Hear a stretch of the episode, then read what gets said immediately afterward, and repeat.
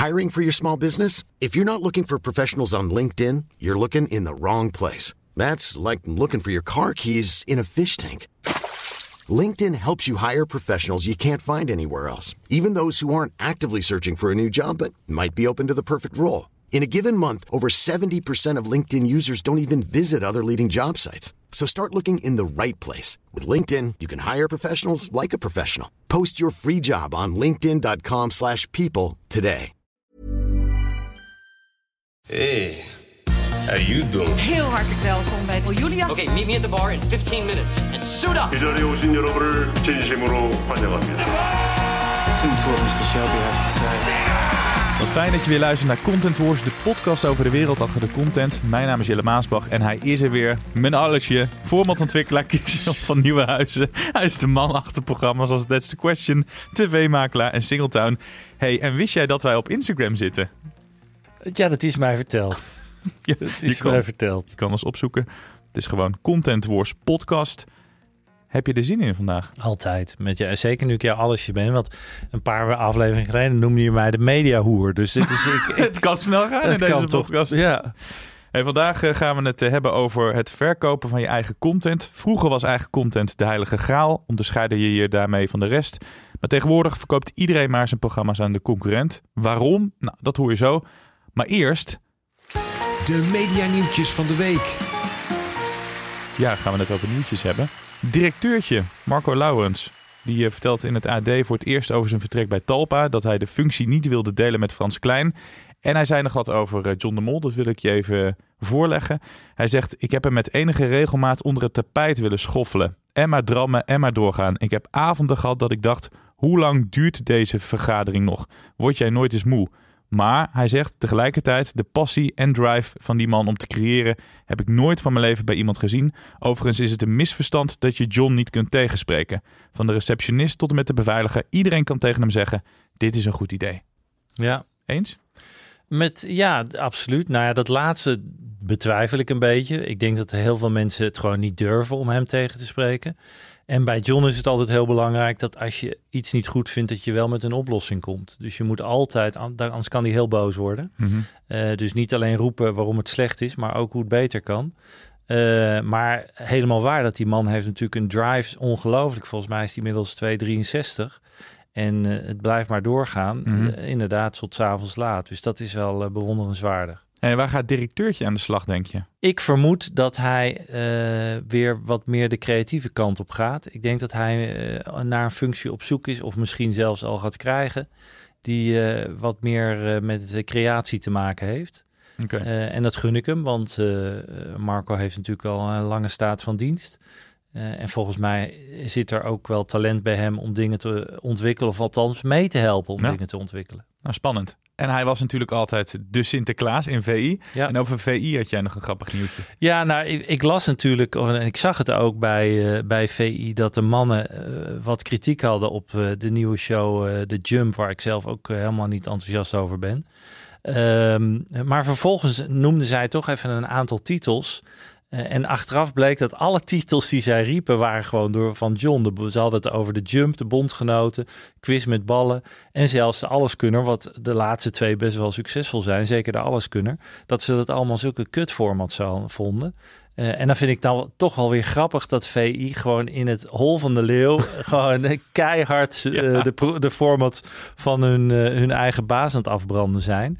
En we hebben vaak best wel eens kritiek gehad op VI, maar ik, ik vind het leuk dat ze dat toch gewoon roepen. Ja, we gaan zo meteen eh, met eh, Lisette praten. En dan gaan we het hebben over eh, de MIP. Maar eerst naar de verkoop van programma's. Viaplay kon niet anders. Hè? Er was een soort van kofferbakverkoop. Ze moesten hun programma's verkopen. Maar waarom, Kirsten, verkoopt een NPO een programma als De Vliegende Hollanders aan Videoland? Erg goed trouwens, ik heb het laatst gezien. En het Gouden Uur aan Netflix. Waarom verkopen ze nou, best wel goede content aan een, aan een streamer, aan de concurrent? Nou ja, het, uiteindelijk gaat het altijd om geld. Eh, dit levert gewoon extra inkomsten op. En bij veel van dit soort programma's, en zeker je hebt het nu over het Gouden Uur en de Vliegende Holland, wat bijna hele goede dramaseries zijn, maar ook hele kostbare dramaseries. Vaak zijn aan het, eh, de voorkant al dit soort afspraken gemaakt. Dus dit soort bedrijven eh, betalen gewoon mee aan de productie en hebben dan het recht om het later uit te zenden. Uh, en dat is ook uh, voor de NPO uh, dan de mogelijkheid om dit soort programma's gefinancierd te krijgen. omdat ze zo duur zijn dat de NPO vaak het niet zelf helemaal kan betalen. Dus die laat dan andere partijen meebetalen. En moeten daardoor helaas ook dit soort programma's op andere platforms zien. Wat ja, er is natuurlijk wat kritiek op hè, van, uh, van mensen die zeggen belastinggeld wordt dit van betaald en vervolgens zien we dat op commerciële platforms. Ja, aan de andere kant denk je, ja, daar, hierdoor worden dit soort programma's ook gemaakt. Hierdoor krijgen dit soort programma's een veel grotere groep mensen die daarnaar kan kijken. Uh, als het op een internationale streamer komt, uh, bijvoorbeeld een Netflix, kijkt ook veel mensen in het buitenland kijken ernaar. Dus on the long run is het ook goed voor het Nederlands product dat dit soort dingen op meerdere platforms te zien zijn. Uh, dus ik sta daar op zich helemaal niet uh, negatief tegenover. Want het heeft gelopen bij de NPO en nu krijgt het nog misschien weer een nieuw publiek. Ja, het is absoluut, zo erg is het ja, niet. Ja. Maar ja, jij snapt het, maar het is niet zo dat je je, je unieke content per se moet houden. Nee, je ziet een tendens nu ook steeds meer bij streamers dat ze hun content uh, waar ze vroeger over waakten en uh, die inderdaad uniek werden uitgezonden op, die, uh, op dat platform, dat dat gewoon nu wordt gedeeld. Netflix is op het moment heel veel content van HBO Max aan het uitzenden. Mm -hmm. Band of Brothers, The Pacific. Ik zag ook dat er nieuwe titels aan gaan komen. Bijvoorbeeld Six Feet Under. Wat een hele leuke serie is. Gaat Zeker. allemaal lopen op Netflix. Zijn allemaal originele HBO Max titels. Um, ja, ja, ook daar gaat het gewoon erom. Veel van die streamers hebben hele grote financiële problemen. Uh, Warner, waar HBO Max van is, heeft een gigantische schuld. 50 miljard, meen ik. Um, dus die zoeken allerlei manieren om gewoon geld te verdienen. Ja. En verkopen dus hun, hun warme broodjes. Die gaan over de toonbank naar andere streamers toe. ik denk dat, dat we ervan uit kunnen gaan dat meer streamers dit zullen gaan doen. om dingen te gaan verkopen, uitruilen met elkaar. Uh, misschien de enige die daar uh, niet zo snel aangaat is Netflix. Nee, maar, precies. Maar dat is ook de enige partij die uh, winst maakt. Ja, dat is de enige inderdaad die het goed doet. Hey, Viaplay die staat echt met zijn rug tegen de muur. Dus die, die, ja, ik zei het net lullig, kofferbakverkoop. Maar daar komt het wel op neer. Die gaat niet de hoofdprijs vragen.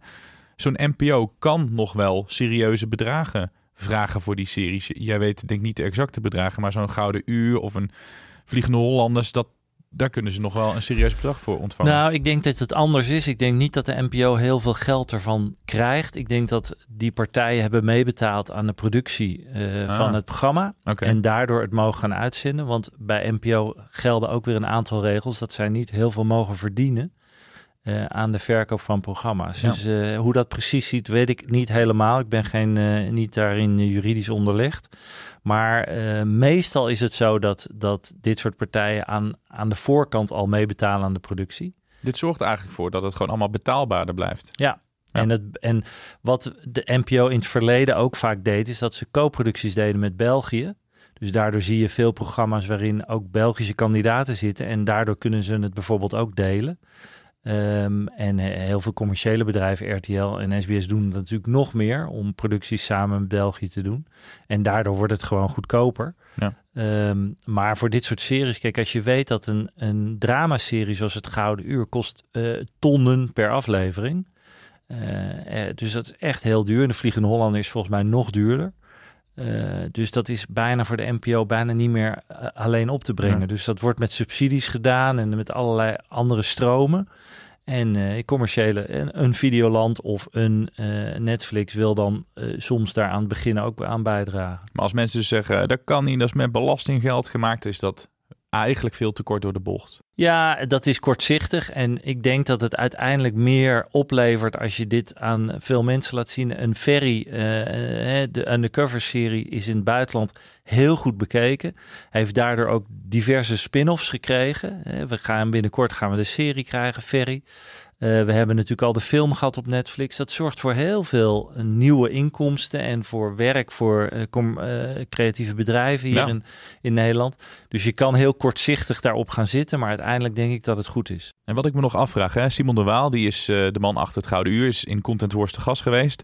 Die verkoopt zijn serie aan de NPO. Die verkopen het dan dus waarschijnlijk weer aan, aan Netflix. Daar wordt hij dus helemaal niet wijzer van. Ehm, nou, ik denk dat er bij Netflix. eh, ik weet dus niet hoe die deal zit. Het kan zijn dat ze van tevoren eh, hebben meebetaald.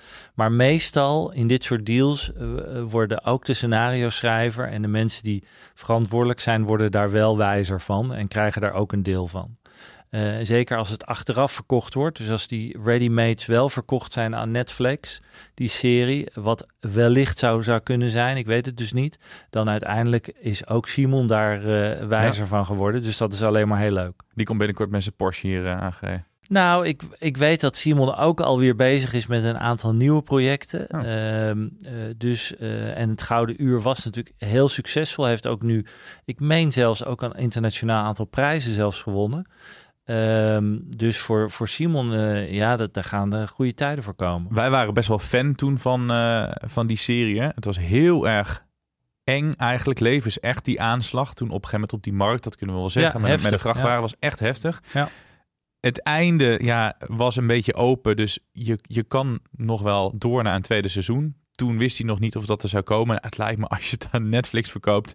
Als NPO het niet doet, dan gaat Netflix het denk ik wel doen, toch? Dat zou zomaar kunnen. Um, volgens mij, uh, het, het, zou me niet verbazen als er een tweede seizoen gaat komen van het Gouden Uur. Het heeft volgens mij ook goed gedaan. Um, het is altijd lastig hè, dat, uh, dat je er als scenario schrijver rekening mee moet houden. Aan de ene kant wil je een verhaal afronden. Ja, precies. Ja. Uh, maar aan de andere kant moet je altijd een aantal lijntjes open houden voor een tweede serie. En dat komt het, de se eerste serie niet altijd ten goede omdat uh, dan het einde een beetje soort van open is, wat veel mensen ook niet altijd even leuk vinden. Nee. Um, nou, dat is een dilemma van veel scenario schrijvers en, uh, en regisseurs. Hoe kunnen we daar een goede manier op vinden? Maar het zou, wat ik zeg, het zou mij niet verbazen als er een tweede seizoen komt. En wat ik het leukste vond van het Gouden Uur is natuurlijk de insight info die uh, Simon als geen ander kan geven, omdat hij gewoon rechercheur nog steeds is. Uh, met allerlei info die je krijgt, hoe uh, het gaat. En dat dat eerste uur na zo'n aanslag dus het Gouden Uur wordt genoemd, omdat dat het belangrijkste uur is. Dat vond ik al een hele goede vondst. Tot slot, jij verwacht dus dat er de komende maanden, jaren nog meer uh, televisiezenders en streamers hun content gaan verkopen op Netflix na. Ja, ik uh, geloof dat zeker. En omdat de streamers voorlopig nog lang niet uit de kosten zijn. Disney heeft ook een heel groot probleem met uh, kosten. Hebben 7000 mensen ontslagen. Uh, nou, via Play hadden we het al kort even over. Hebben het heel zwaar. Eigenlijk alle streamers hebben het op dit moment moeilijk. Behalve Netflix. Dus ik denk dat al die andere streamers gaan kijken hoe kunnen we inkomsten genereren. En hoe kunnen we inderdaad en vaak is het wat oudere content. Hè. De content die nu aan Netflix verkocht wordt door HBO Max is allemaal, zijn allemaal oudere series. Ja. Maar uh, de Band of Brothers, jongens, ga eens kijken hoor op Netflix. Fantastische serie. Van Steven Spielberg en Tom Hanks hebben die samen gemaakt. De Pacific ook. Dat zijn echt hele grote series. Zit heel veel geld in. Uh, en is echt een aanrader. Dus als je een, een mooie uh, oorlogsserie wil zien, moet je naar de Band of Brothers gaan kijken. Beetje gek bruggetje van een oorlog, maar we gaan nu naar het zonnetje in huis. We gaan naar Lisette. Zou het hier werken? Onze steun en toeverlaat Lisette van Diepen, aankoopmakelaar. En dit keer bespreken we niet één format uit het buitenland, maar veel meer. Want jij was namelijk in Cannes op Ja. MIPCOM. Daarom moesten we dus met een vertraging met jou eh, met je spreken. Nu gelukkig naast ons. Fijn is weer. dat? Ja, vind ik Toch ook fijner leuk. hè, dat ze bij ons is. Altijd. En uh, in MIP was veel regen, begreep ik. Ja, zaterdag en zondag was nog heerlijk. En daarna werd het minder. Dat is altijd weer jammer, hè, als ja, het regent. nou, en, en met name daar, omdat je natuurlijk heel veel buiten doet. ja. Ja. Hey, en samen met jou openen we de TV-bijbel van Cannes. Is dat, hebben we een jingle? hebben we een jingle? De TV-bijbel van Kan. Vertel, Lisette. Bijbel, bijbel. Wat zag je er allemaal? Nou, ik zag ongeveer 11.000 mensen. Dat is het eerste. Dus Oh ja, het er waren heel veel, Het waren ik. eigenlijk best wel weer eh, veel mensen, wat fijn is natuurlijk. Kijk, ik ga daar elke keer eh, toch met een gezonde eh, portie ehm, stress en irritatie vooraf heen. Want het is echt wel heel intensief.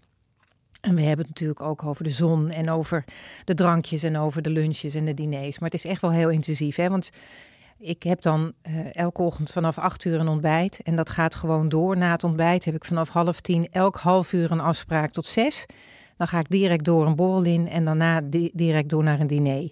Dus zon één ding, maar Lisette best wel zielig, hè? Oh, hou daar rekening mee. Maar goed, 11.000 Oh, het is zo mensen. zielig, hè? Het is zo erg. Nee, maar je hebt wel gelijk. Het is, En- het is pittig. En, het, is ook gewoon, het, het is ook gewoon een van de leukste dingen toch van het werk. Ik merk elke keer dat ik daar ben. Het, het is gewoon echt heel leuk om iedereen weer te zien. En de meeste mensen zie ik echt alleen maar daar. Dus dat is hartstikke leuk. Goed, 11.000 mensen.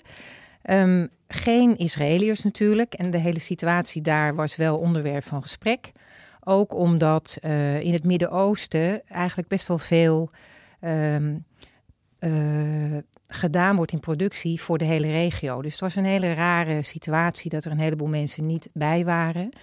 Het eh, palais was echt wel een heel stuk rustiger dan normaal. Dus als je dan naar beneden gaat, is een soort eh, huishoudbeurs, eh raaiachtige setting. Hè. Het is gewoon een heel groot ding. En daar waren nu hele stukken afgezet en eh, er werden nieuwe dingen ge- geïnitieerd. Dus het was een heel groot stuk waar je normaal gesproken al die stands hebt. En daar zaten nu producers hub plekken. Daar kon je gewoon gratis de hele dag gaan zitten werken. Dus er is echt wel iets aan het veranderen op die beurs. Maar goed, er waren wel 11.000 mensen. Ehm, wat heb ik nog meer gezien dat ik leuk vind om vandaag te noemen? Nou, wat heel leuk was, is dat ehm, er is elk jaar een Format Award ceremonie. Dan worden er eh, in elk genre allerlei prijzen weggegeven voor beste format. En Gepke en eh B Entertainment waren daar de grote winnaar, omdat eh, Destination X eh, twee prijzen won. Eentje Best Reality, andere eh, multiplatform. En eh, Wie zoekt, die wint. Ook een format dat zijn distributie heeft. Internationaal heet dat Finders Keepers, won Beste Comedy.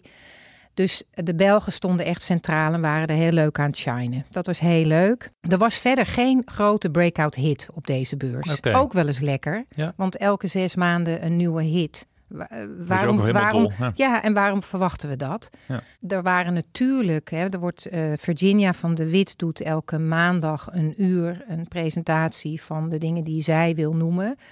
En er waren daar weer een heleboel eh, formats die heel erg lijken op de verraders. Ik, ik, ik ga daar nu niet weer een heleboel titels van noemen, want dat weten we wel. Maar dat hele stuk hè, van eh, reality, waarin het menselijk handelen, eh, manipuleren, bedriegen, eh, samenwerken centraal staat, dat, dat is er gewoon nog steeds heel intensief. En er waren gewoon een paar interessante titels die gedaan gaan. Er zaten natuurlijk ook dingen bij die ik heel leuk vond zelf.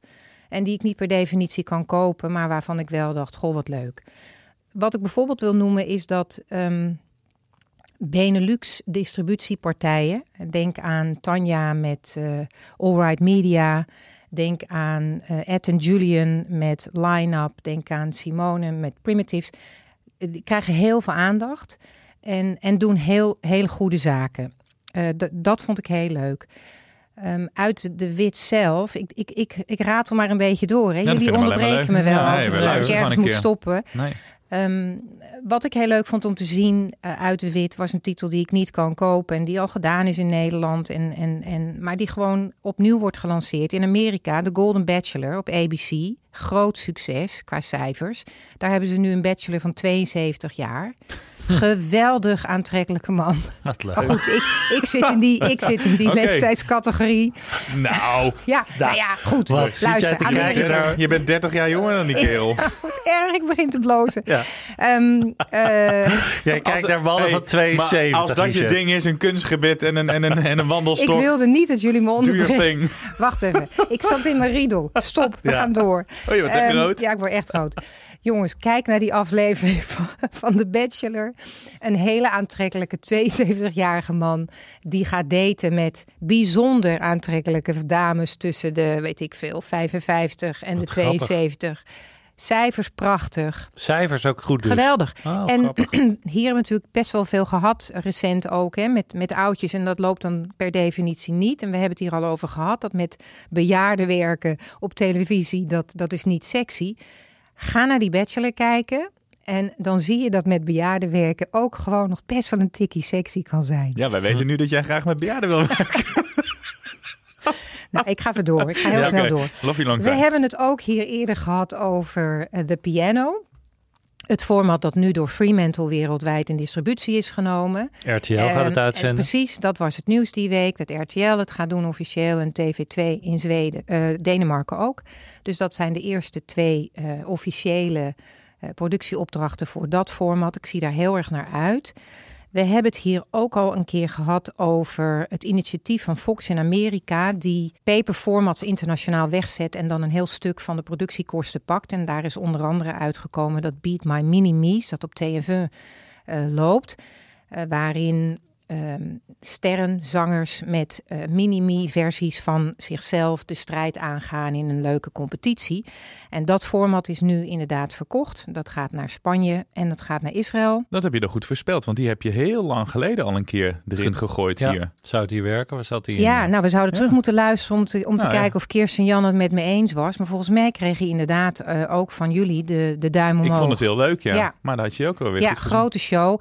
Spanje lijkt daar, hè, die hebben daar natuurlijk lang de tijd voor. Die kunnen rustig dan weer een, een aflevering maken van, van 2,5 uur. Dus dat gaat wel werken. Mhm. Eh, dat vond ik heel leuk. En ehm, we hebben het ook recent gehad over het gebrek aan eh, originele Spaanse titels. eh, alhoewel ik er recent eentje heb genoemd. En Ja, wat, ook, ja, wat ook heel leuk was om te zien, was dat eh, een oud, heel oud Spaans format, wat al twintig jaar loopt en opnieuw is gelanceerd, heel succesvol in juli. Dat werd nu ook weer gepresenteerd internationaal. Dat gaat nu heten, of dat heet nu Grand Prix. En in Spanje heet het geloof ik Grand Prix del Verano. En daarin zie je ehm, steden of regio's uit het land die tegen elkaar gaan strijden in allerlei fysieke en culturele spelletjes. Zij worden geleid door in Spanje de burgemeester van de steden. En dan krijg je een soort ellenlange wipeout-achtige, nou ja, een leuk entertainment format, moet ik erbij zetten, leuk. Eh, Maar dat is toch gewoon stedenspel ja, zoals precies, wij eh, 30 absoluut. En. Ja. En ehm, dat is opnieuw gelanceerd. En, en in Spanje heel succesvol. Ze hebben er nu een prijs aan gekoppeld die de steden die winnen weer moeten investeren in hun eigen lokale omgeving. Wat ik wel een heel leuk initiatief vind. En dat format kreeg ook heel veel aandacht. Ook omdat er niet zo heel veel groot entertainment was. Hè. We zaten natuurlijk heel erg op reality en op dating. Dus de paar mooie primetime entertainment formats, waaronder bijvoorbeeld Stars on Stage, wat op RTL 4 gaat lopen, dat eh, Tanja ook internationaal aanbood eh, deze week, kreeg heel veel aandacht. En dat is gewoon heel erg leuk om te zien. Dus eindcijfer van deze MIP. Ja, ik geef hem gewoon toch een dikke acht. Ehm, niet alleen eh, voor mezelf en eh, het zien van de mensen. En ehm, er was geen breakout hit. Ik, ik ben ook niet teruggekomen met een tas vol met nieuwe spullen op zich. Ehm, maar het blijft voor mij cruciaal om deze beurs te bezoeken. Dus ik geef hem per definitie een 8. En het eten gaf ik eigenlijk een 9. En wat me echt opviel, was dat de service. Want die Fransen die hebben natuurlijk best wel een lastige tijd gehad.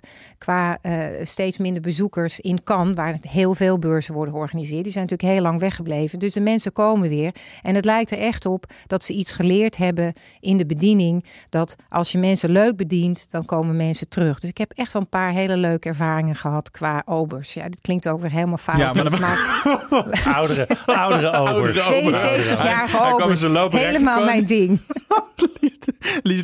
Lisette, van Diepen, dankjewel dat je Tot er was. snel. Volgende week, volgende week dan proberen we het weer een beetje beschaafd te houden. Eh, ja, dit onderdeel werd niet gesponsord door Qkident en Omroep Max. Hè? Bedankt dat je er was. Tot volgende week. Oh, wat erg.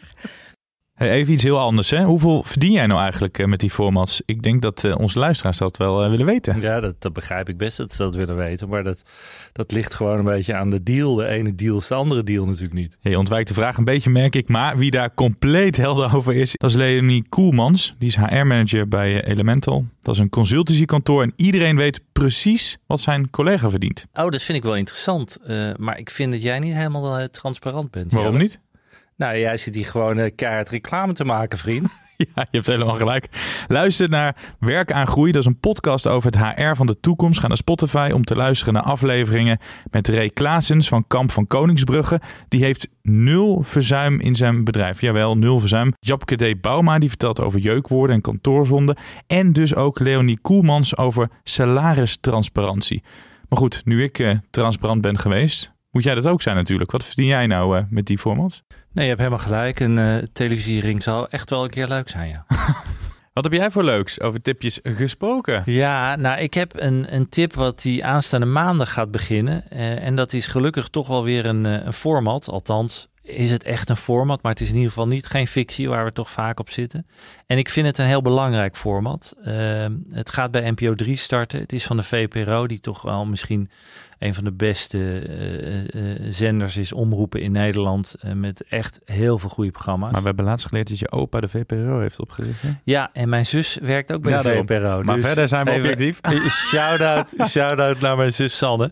Uh, die heel goed werk doet bij de VPRO. Maar ook zonder al die, uh, ja, die dat, familiebanden. dat ja. nepotisme. Uh, vind, laten we eerlijk zijn. VPRO maakt gewoon hele goede dingen. Zeker. Zij gaan een nieuwe programma starten aanstaande maandag NPO 3. En dat heet Sander en de Socials. En dat gaat eigenlijk over hoe social media toch onze democratie ondermijnt.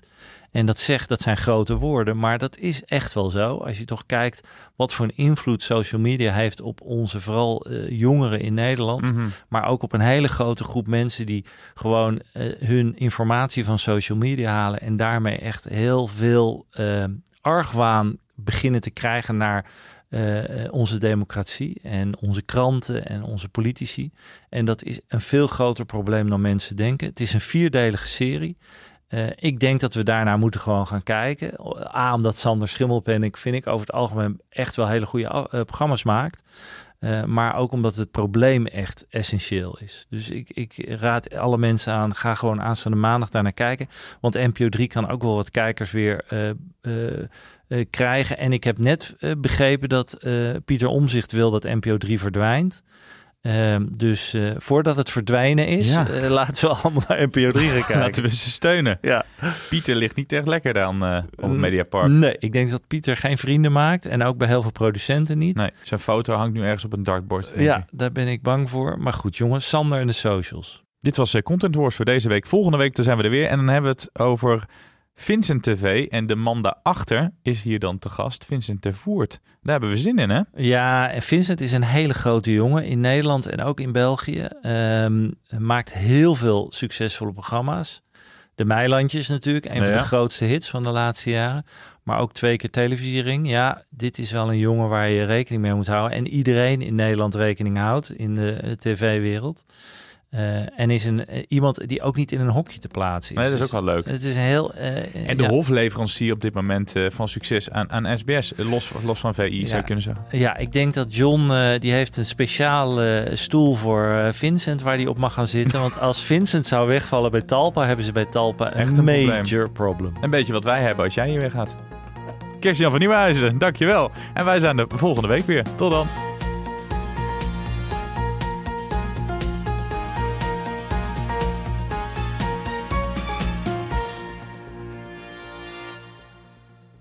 Ben jij content met deze content? Vergeet je dan niet te abonneren op Content Wars. Mom deserves the best, and there's no better place to shop for Mother's Day than Whole Foods Market. They're your destination for unbeatable savings, from premium gifts to show-stopping flowers and irresistible desserts. Start by saving 33% with Prime on all body care and candles. Then get a 15-stem bunch of tulips for just $9.99 each with Prime. Round out Mom's menu with festive rosé, irresistible berry chantilly cake, and more special treats. Come celebrate Mother's Day at Whole Foods Market.